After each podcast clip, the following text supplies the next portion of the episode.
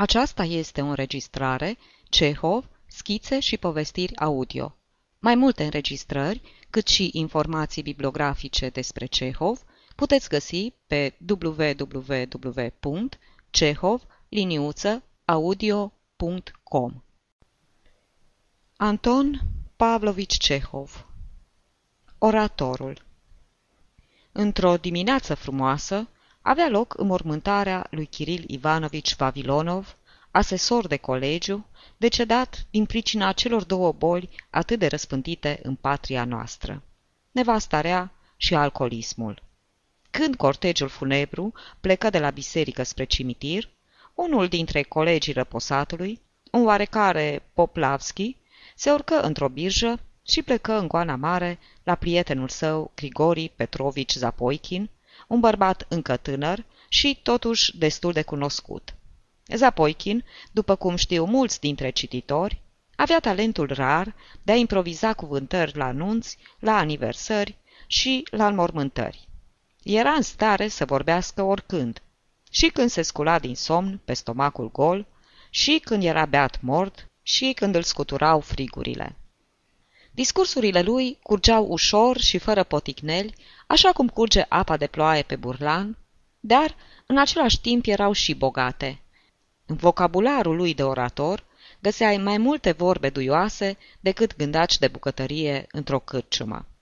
Vorbea totdeauna cu căldură și atât de mult, încât uneori, mai cu seamă la nunțile de negustori, era nevoie să se recurgă la ajutorul poliției ca să-l facă să se oprească. Poplavski îl găsi acasă. La tine am venit, frățioare, începu el. Îmbracă-te repede și hai cu mine. A murit unul dintre ai noștri și îl petrecem chiar acum în drumul lui spre lumea cealaltă. Și, vezi bine, trebuie să-i spunem câteva baliverne. Așa, de adio. În tineri ne-am pus toată nădejdea. Dacă ar fi murit vreunul mai mărunțel, nu te-am fi necăjit. Dar e vorba de un secretar, de un stâlp de cancelarie, cum se zice. Și oricum, parcă nu face să-l îngropăm așa, fără discurs, pe un moțat ca el. Aha, secretarul, căscă somnoros Apoichin. Bețivanul acela, nu? Da, bețivanul. Or să ne dea și blinele și gustări. Or să-ți plătească și birja. Haide, sufletelule, trage și tu un discurs colea cât mai ciceronian, că nu o să-ți pară rău. Sapoichin primi bucuros. Își zburli părul, își luă un aer melancolic și ieși în stradă cu Poplavski. L-am cunoscut pe secretarul vostru," zise el, urcându-se în birjă. Era o pușlama și o bestie. Dumnezeu să-l ierte, cum nu sunt mulți." Nu-i frumos să vorbești așa despre reposați, Grișa." Adevărat, ai dreptate. Aut mortuis nihil bene. Totuși, mare pehlivan era. Prietenii ajunseră din urmă cortegiul funebru și se amestecară în mulțime. Răposatul era purtat încet, așa că până la cimitir, cei doi prieteni avură tot timpul să intre în vreo trei cârcium și să dea pe gât cât un păhăruț pentru odihna sufletului celui trecut în veșnicie. La cimitir s-a oficiat prohodul. Soacra, nevasta și cumnata răposatului au plâns mult după datină. Văduva chiar a strigat în timp ce coborau sicriul în mormânt. Lăsați-mă la el! Dar nu și-a urmat soțul în groapă, amintindu-și fără îndoială de pensie. După ce așteptă să se facă liniște, Zapoichin făcu un pas înainte, îi învălui pe toți cei de față într-o privire și începu. Să dăm crezare ochilor și urechilor? Nu fi oare un vis rău, sicriul acesta? Fețele acestea plânse, bocetele și suspinele. Dar vai, nu e vis și văzul nu ne înșală. Acela pe care până mai ieri al ieri îl vedeam atât de plin de viață, atât de tinerește proaspăt și nevinovat, acela care până mai ieri al ieri, sub ochii noștri, își căra mierea ca o albină neobosită în stupul obștesc pentru binele statului, acela care... O, da, Chiar el s-a prefăcut acum în pulbere, în miraj. Moartea neînduplecată și-a lăsat asupra mâna ei rigidă, tocmai atunci când, cu toată vârsta lui înaintată, era în plinătatea puterilor și a nădejdilor celor mai strălucitoare. Da, e o pierdere ireparabilă. Cine o să-l poată înlocui? Avem mulți slujbași de valoare, însă Procofi Osipici era unic. Devotat până în adâncul sufletului datoriei lui cinstite, el nu-și cruța puterile, nu dormea nopțile, era dezinteresat și incoruptibil. O, cât disprețuia el pe cei care încercau să-l corupă în detrimentul intereselor obștești, pe cei care, prin tot soiul de bunuri pământești ispititoare, încercau a îndupleca să-și uite datoria. Cine nu știe că Procofio Sâpici își împărțea modestului salariu colegilor mai săraci? Și ați auzit singuri, mai adineauri, bocetele văduvelor și ale orfanilor, care trăiau din binefacerile lui. Devotat datoriei și faptelor bune, el n-a știut în viață ce e bucuria. Ba mai mult, a renunțat până și la fericirea unui cămin. Doar știți cu toții că a rămas holtei până la sfârșitul zilelor sale. Dar ca prieten, cine o să ni-l poată înlocui? Parcă-i văd fața rasă și plină de duioșie, îndreptată spre noi cu zâmbetul acela blajin. Parcă-i aud glasul blând, potolit și prietenos. Pies țărâna ușoară, Procofio Sâpici.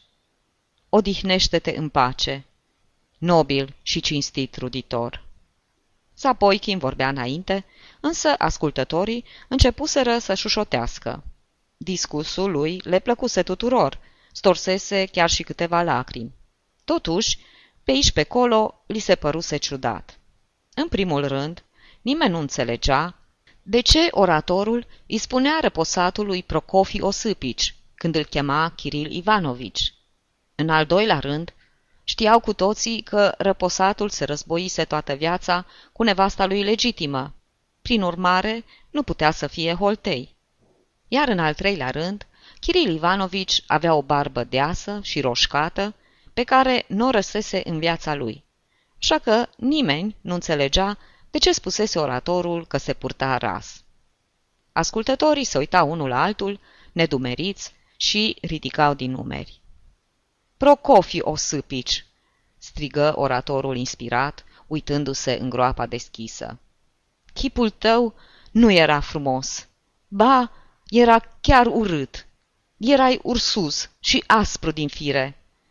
Dar știam cu toții că sub învelișul acela înșelător bătea o inimă cinstită, de prieten. Curând ascultătorii începură să observe și la orator un lucru ciudat. Își ațintise privirea într-un anumit punct, prământându-se pe loc cu neliniște și începuse să ridice și el din numeri. Deodată tăcu, deschise gura uluit și se întoarse către Poplavski. Ascultă, dar trăiește!" îi șopti privindul îngrozit. Cine trăiește? Procofio Sâpici, cine altul? Uite-l colo, lângă monumentul cela. Apoi nici n-a murit. A murit Kiril Ivanovici. Bine, dar chiar tu mi-ai spus că a murit secretarul nostru. Așa și este. Kiril Ivanovici era secretarul nostru. Numai că tu, zăpăcit cum ești, ai încurcat lucrurile. E drept că și Procofio Sâpici a fost secretar la noi, dar sunt doi ani de când a trecut ca șef de birou la secția a doua. Dracu să vă mai înțeleagă! De ce te-ai oprit? te înainte, că ne facem de râs. Sapoichin se întoarse spre mormânt și, cu aceeași elocvență, își urmă cuvântarea întreruptă.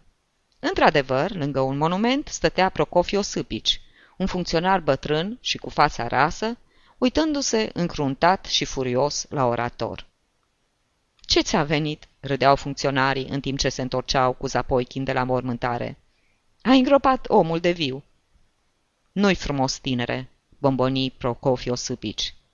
Discursul dumitale poate că s-ar potrivi unui mort, dar pentru un om încă în viață e curată bătaie de joc.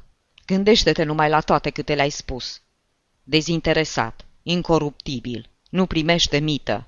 Asemenea lucruri nu se pot spune decât în batjocură, despre un om care trăiește.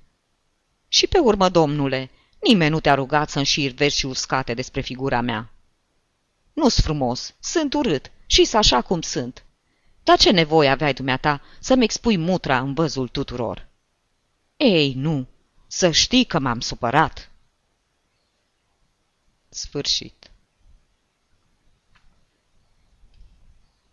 Aceasta este o înregistrare Cărțiaudio.eu. Pentru mai multe informații sau, dacă dorești să te oferi voluntar, vizitează www.cărțiaudio.eu. Toate înregistrările Cărțiaudio.eu sunt din domeniul public.